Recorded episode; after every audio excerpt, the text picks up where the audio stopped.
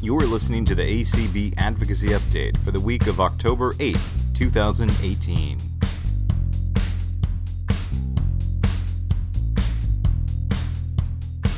Do I start or do you start? Who wants to start? Um, either way. Hi, everybody.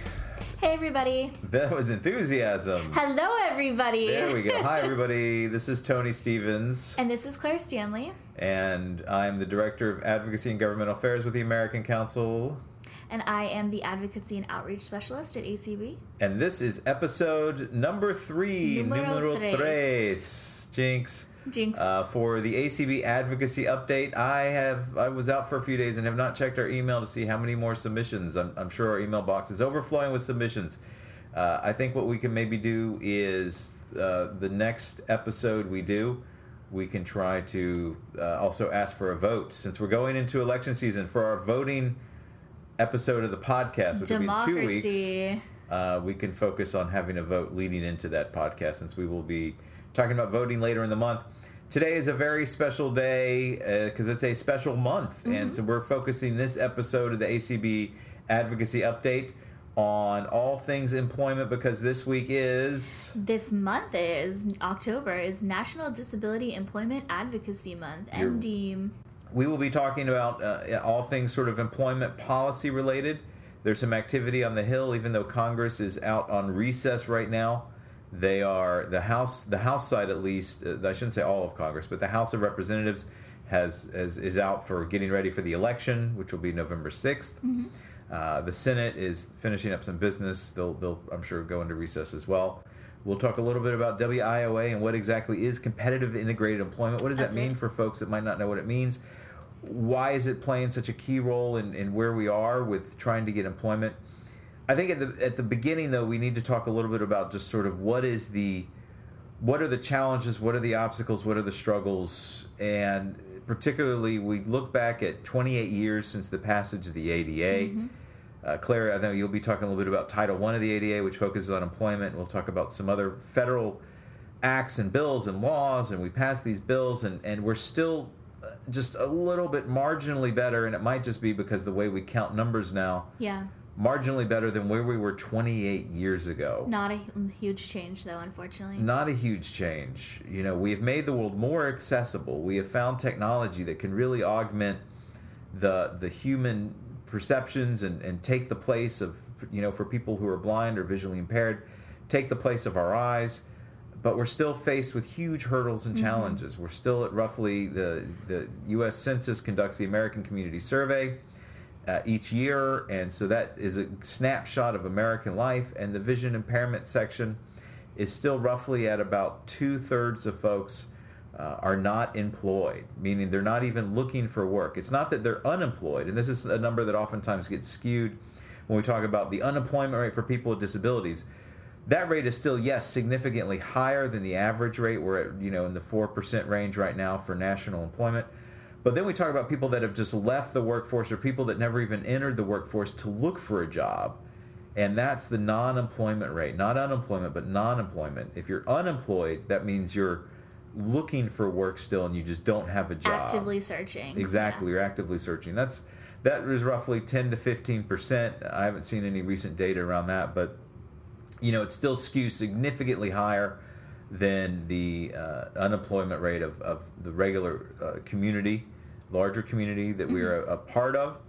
But we talk about the, the out of the workforce, not even looking in the workforce, and that's roughly the two thirds. And I think in a lot of ways that that deals with much larger conversations. We talk about employment with systemic barriers. Um, and and I, I, I got a few in my head. What are the big ones? But Claire, I'm going to throw it to you. What we talk about the two thirds number. What you know specifically? I think I saw something like 63 percent um, in recent data uh, is is not looking for work, not part of the workforce. What are some of the barriers in your head? What help? I'm scratching my head here for that magic silver bullet that could fix all of this. What what are your thoughts? Um, I think there's a lot of different things. Um, I think to people I know that I've grown up with who are blind or visually impaired, who I can look to now who aren't employed, um, some who are actively searching for jobs, but some who might not be actively searching for jobs, kind of both sides of it. and I think there's a lot of issues. I think some of it is, um, I don't psychological is the word that's coming to mind. I don't know if that's the right word, but I think people just don't feel um, encouraged to go and look for a job because they think, well, who's going to hire me, or it's not going to be worth it, or they don't have that motivation from the get go to look for it. You know, a lot of people will hear. I'm sure we'll talk about in the future the idea of like, well, I don't want to lose my benefits, so I won't work. Um, all kinds of misconceptions about what they actually can have access to so misunderstanding to public services just kind of that psychological effect of well nobody's going to hire me anyway so what's the point? Um, misunderstandings about the accommodations you can get under Title One of the ADA and many other different laws out there, or misunderstanding about the services that are actually out there through your school districts and then on to vocational rehab and helping you get a job. So, just a lot of misunderstanding and psychological kind of doubts and stuff out there. Um, I know for me, when I graduated from college, I thought, wow, I have this great degree now. You know, we were always told growing up, you go to college and you'll get a degree, and then, you know, you're going to be well suited for a job. And I mean, we know even outside the disability community now, that's not necessarily the case. But even more so for people with disabilities, I had this great degree and I applied for job after job after job and just couldn't get a job. And it was the most discouraging thing. And I thought, well, what was the point of that? You know, I spent thousands of dollars on this great education and put all this time and energy into studying.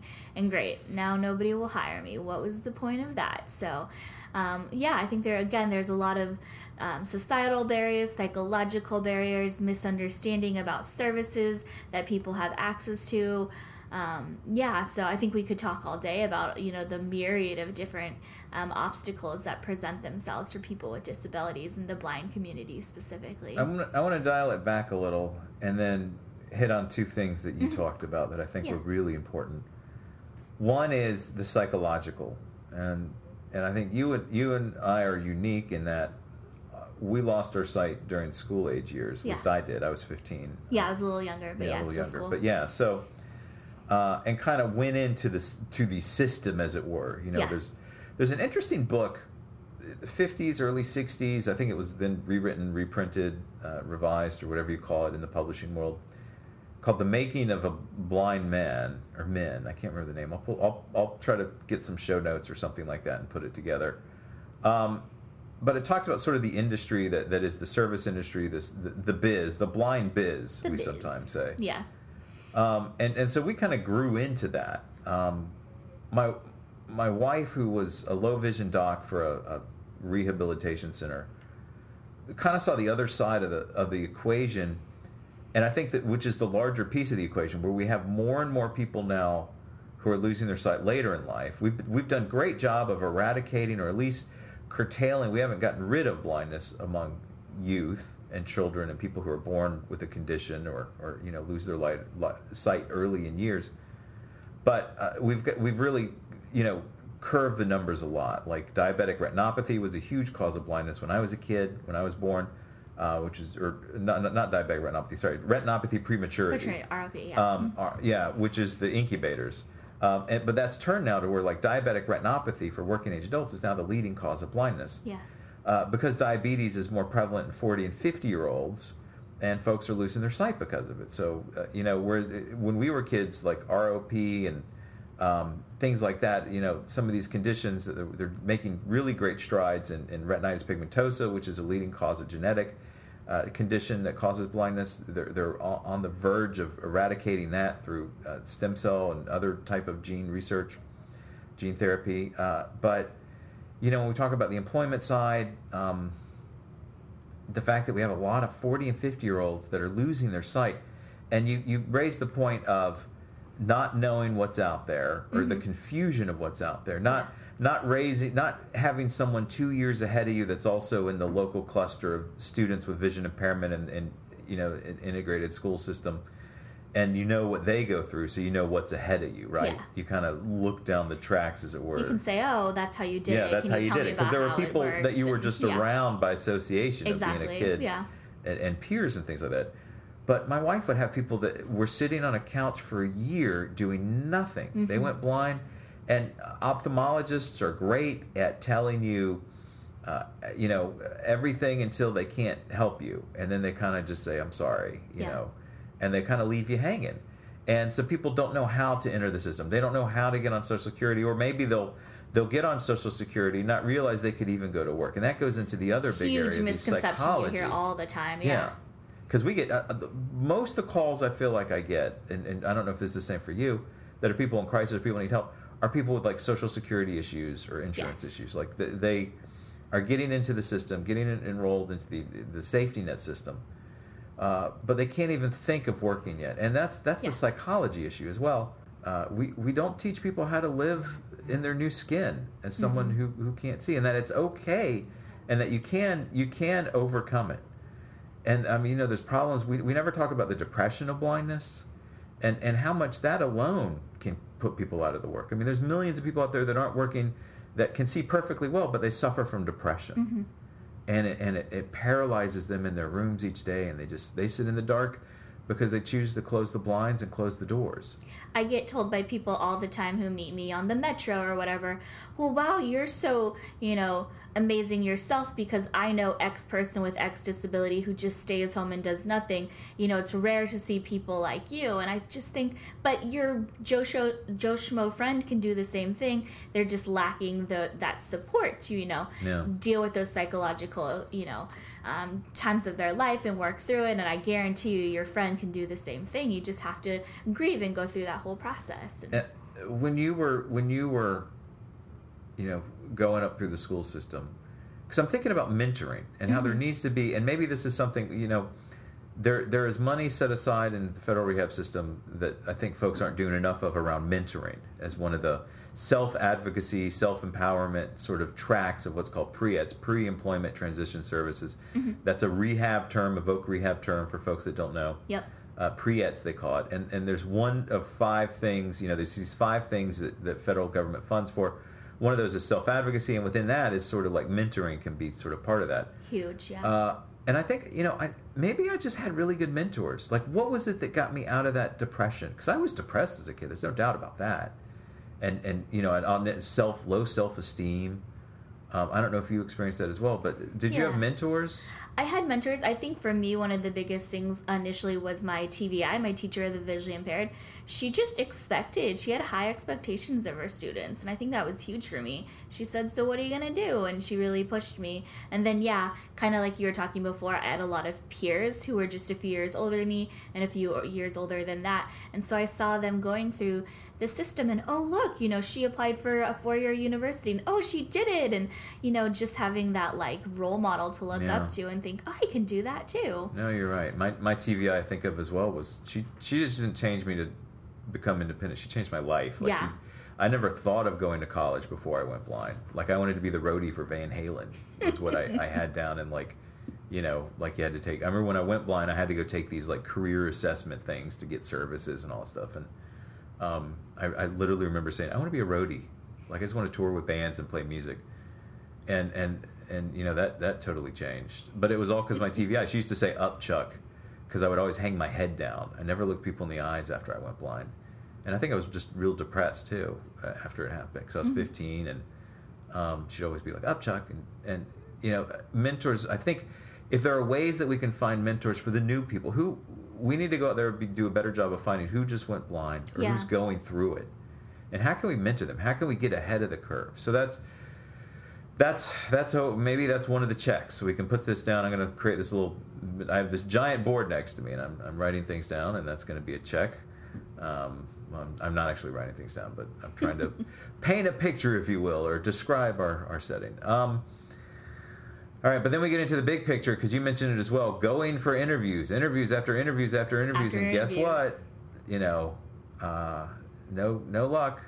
there's always this great discussion that I've seen on a million different um, chat groups and discussion boards about when do you disclose? Because obviously, when you walk in the office, you gotta disclose. You know, I guess if you're low vision, you could hide it a little bit. But those of us with guide dogs or white canes, there's no denying hard it. to hide it, yeah. Um, but there's this great discussion about how long do you go before you disclose, you know, if you've applied online and you're talking on the phone and that kind of thing. And I have to confess that I have usually kept it quiet until the absolute moment I can because I'm afraid and I've had those those burns, you know, and those negative experiences and I'll put the caveat out there that there is no right or wrong answer. That's the um, you know consensus I've come to with every chat group I've ever been on that there is Mm-hmm. no right or wrong answer to that question. But it's hard, you know. You're like, when do I say something? Because I, you know, I'm so afraid they're just gonna shut down and oh, you're blind. Ne- you know, next candidate. So No, I know, Yeah. and it's. I think a huge thing is just yeah, it's the misconception. Yeah, The, the, the, the, the idea that people say, oh, I can never do what you do. Yep. Like they, they look at us like we're some huge inspiration. I'm like, I'm, you know, just struggling to hang on with my kids each day, you know? yeah. Uh, and, and somehow we're superheroes. And it's so frustrating because it's like, you know, when I've applied initially online or whatever, you've seen my resume, you've seen my education, you've seen my past jobs, you've seen Mm-hmm. all my qualifications, yet suddenly because I have a guide dog, all of that disappears. How does that make any sense? No, But I know. It, it in, happens. in the back of their head, there's something that's Yep. saying something, and how do we, how do we change that? I mean, my hope is, you know, what is it? Um, Danielle, what's her name? She's on Dancing with the Stars right now. Oh, yeah. Um, that was a name. Paralympian. Yeah. Um, you know, if, if we can get more people out there like that, Exactly. uh, yeah. then, then you know maybe we can they can that's that I think is the 800 pound gorilla in the room.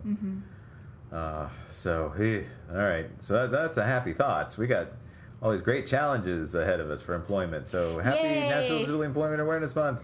Uh, there are some good things though, and and we need to talk about that because we talk about technology and and how much that has come to help employment. I think where we're getting employed now is in much different career paths that were not possible when I was in school. That's for sure. Uh, when I think of the things that we can do, uh, it's it's definitely a more diverse makeup of employment options. I think. Yo, yeah. And I, I don't know if I mean I'm gonna show my age, Claire. Of when I was a kid, we were just all Chiseled on yes. rock Why don't you consider massage school of piano tuning? You know, those are like the two things: massage school of piano. Mm-hmm. And I still hear those, you know. yeah, no, I know, yeah. I know. So Yeah. probably they're probably very sad. I mean, nothing against their. I'm, part of me thinks those are extremely satisfying jobs. I yeah, mean, and it- if it- it's at what you want to do, then it's what you want to do. At do. least it's not like, well, you do own the dark, so if you thought about cleaning sewers or Yeah. something like that. So there Yeah. could be a lot worse career paths. So there's nothing, n- no ill at all towards those. In fact, I know in uh, you know Korea, we've I've, I've done some work with Korea and Vietnam, and those are sort of the career paths that people take. I mean, the that's kind of you know in, in the U.S. we have sort of pathways we would you know VR tries to steer people into. Yeah. Um, in those countries, it's very much more overt. One of my best that. friends is Japanese, and that her she's blind, and that her mom said, "Oh, so you're going to be a masseuse?" Yeah. And no, mom, that's not what I want to Yeah, do. yeah. But all the mas- masseuses, masseuses I meet, though, are extremely cool, and Yeah. I'm almost jealous of them. Like, I'd love to do that, but um, Change of so, career. Sorry, Tony. See you later. Yeah, Become a yeah, masseuse. yeah. Uh, move to move to LA and Yeah. just. So, uh, in terms of some of the things going on with at direct advocacy and employment, you know, we talk about mentoring. I, I think there are some things we can do, uh, and a lot of this ties into what's called the Workforce Innovation and Opportunity Act, WIOA Yep. which was passed in 2014. It went into final rules a couple years ago. Took a while to get the regulations crafted, but it's now the law of the land for all things getting people back to work. The thing that WIOA did was it really moved towards something called competitive integrated employment mm-hmm. or CI, which yeah. means that you know blind people have a right to make the, the same wage. We have the right to be treated fairly, have same upward mobility opportunities, and to be competitive in the workplace. You know, the jobs we get should be the jobs out in the community. Yeah. And they should also be integrated. Now, that has raised a lot of concerns around folks that have worked in the historic nonprofits under what's called Ability One. And there's been some news with Ability One we'll, we'll talk about in a few minutes. But historically, there have been these nonprofits that have sort of created set aside jobs for people who are blind that work on federal contracts or state contracts or mm-hmm. commercial contracts that are like you know when I was a kid it was making mops or brooms and it's Yeah. it's a much more diverse landscape of employment opportunities now there's service contract jobs there's IT jobs infrastructure jobs all these different types of work but it's still sort of a set aside it's still kind of like the easiest route because Yeah. there are nonprofits that you know have to meet a, like a 75% ratio of, of employment of people who are blind so you know there's concerns around the integrated part of what does integrated mean and trying to redefine these ability one jobs within that space but the competitive integrated landscape, uh, you know, is is I think an admirable goal, and and the idea is that any job out there should be, we should be equal at. We should Yeah. be. Um, I still feel like that we have huge misconceptions and, and social barriers to break down before the competitive. You know, the competitive is, is a kind of a supply and demand, and when it comes to the employer demanding and the workforce being the supply, um, we've got to we've got to figure out ways to get the demand more to to be more accepting of our Yeah. population. I think that's one of the big issues with the competitive side. it's tough because part of me as somebody who's blind thinks you know why do we have to have these set asides? You know i hate that. I just want to be able to you know open up my newspaper whatever we use now whatever's you know posting site apply for a job boom be competitive you know not have to be any different in any way shape or form. But that's not the reality you know? We No. live in this this world. Like tony was saying it's 28 years later but unfortunately things haven't changed that much. So i i get the reality of it you know? We all have rent to pay and you know bills to pay so So within that, there's been a lot of focus in uh, with with WIOA on starting the clock for youth Mm-hmm. and, and really focusing hard on getting youth to be competitive Super and sort of the next gen, the next generation of, of people with disabilities. So that because of that, there's been a, a lot of federal dollars have been diverted to focus specifically on youth. In fact, 15% of all VR funds is to focus on youth.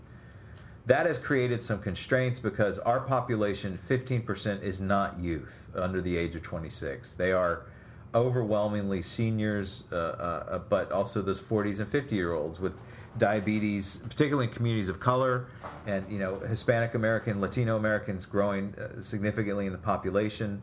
Uh, my son, the month he was born, was the first time that Caucasians he, he was no longer the majority, um, but Hispanic Americans is, is rapidly gaining large piece of our next generation of workforce.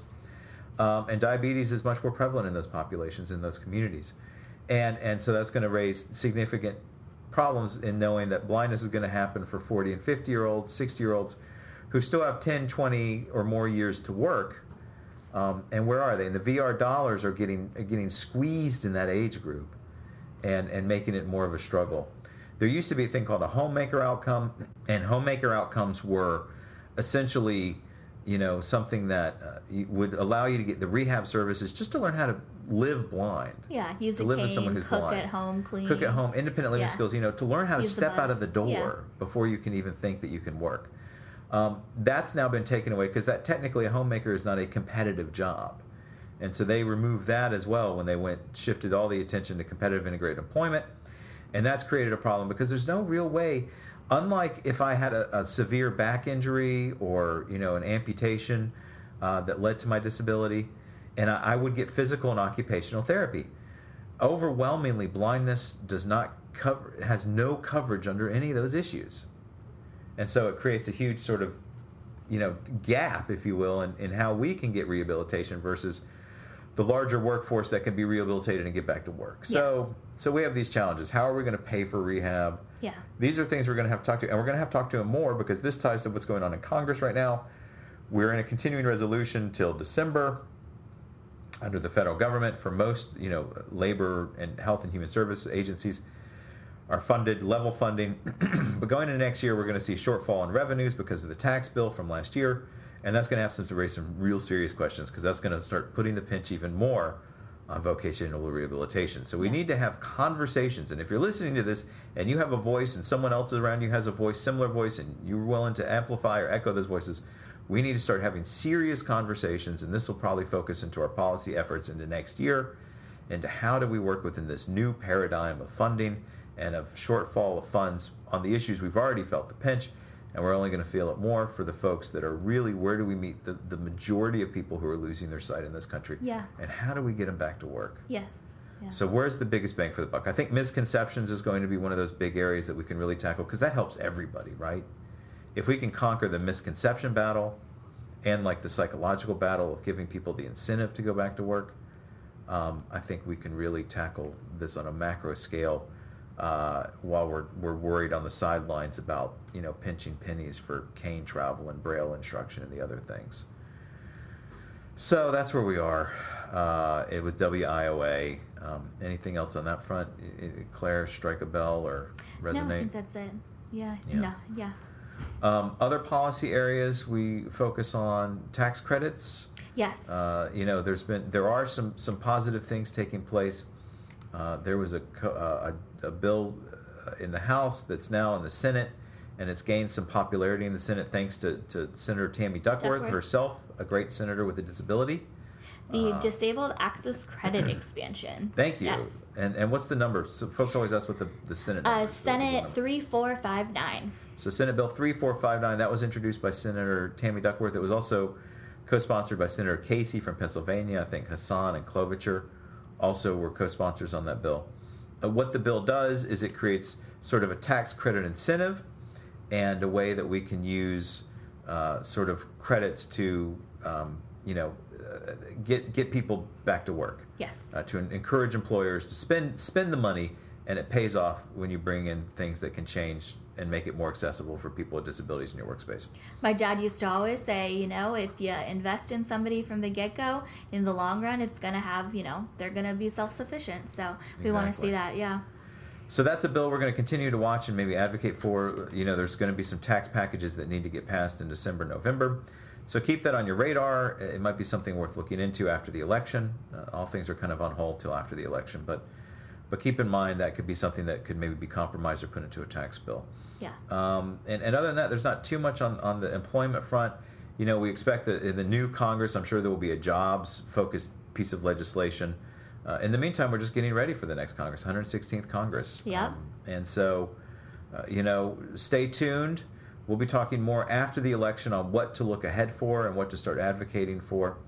Uh, but when we go into the lame duck, you know, the, the, probably the things that will get passed are the, you know, the budget stuff that needs to get redone in December, and then some tax extender packages and that kind of stuff. So there might be some Christmas tree ornaments, as we call it, that could be hanged on. But Yeah. that's pretty much it. Um, advocacy tip for the for the week. What do you think? Mentoring, find someone you know. Yeah. Find someone you know. Yeah. Share the love Yeah. and uh, and and, and just edu- educate yourself about what you the rights you have under WIOA, under the Rehab Act, under Title One of the ADA. People, there's just a lot of misunderstanding, which makes sense. It's complicated, but education is key. education is key. So, but thanks for listening. Check us out advocacy at acb.org. Send your your last minute chance for the get those those names in. Uh, if you have a suggestion for a formal title, we're still just operating as the blind ACB advocacy update. but let us know, and then we can reconvene here next week, same time, same place. well, maybe place. not same exact time, but on Tuesdays this will drop. And uh, next week is International White Cane Day, so we'll be talking about some international stuff next week. Yep. So thanks for listening, everybody. Yep. Keep advocating. Exactly. Keep advocating. Thanks. You've been listening to the ACB Advocacy Update. For more information, contact us at advocacy at acb.org. Learn more about the American Council of the Blind by visiting us online at www.acb.org.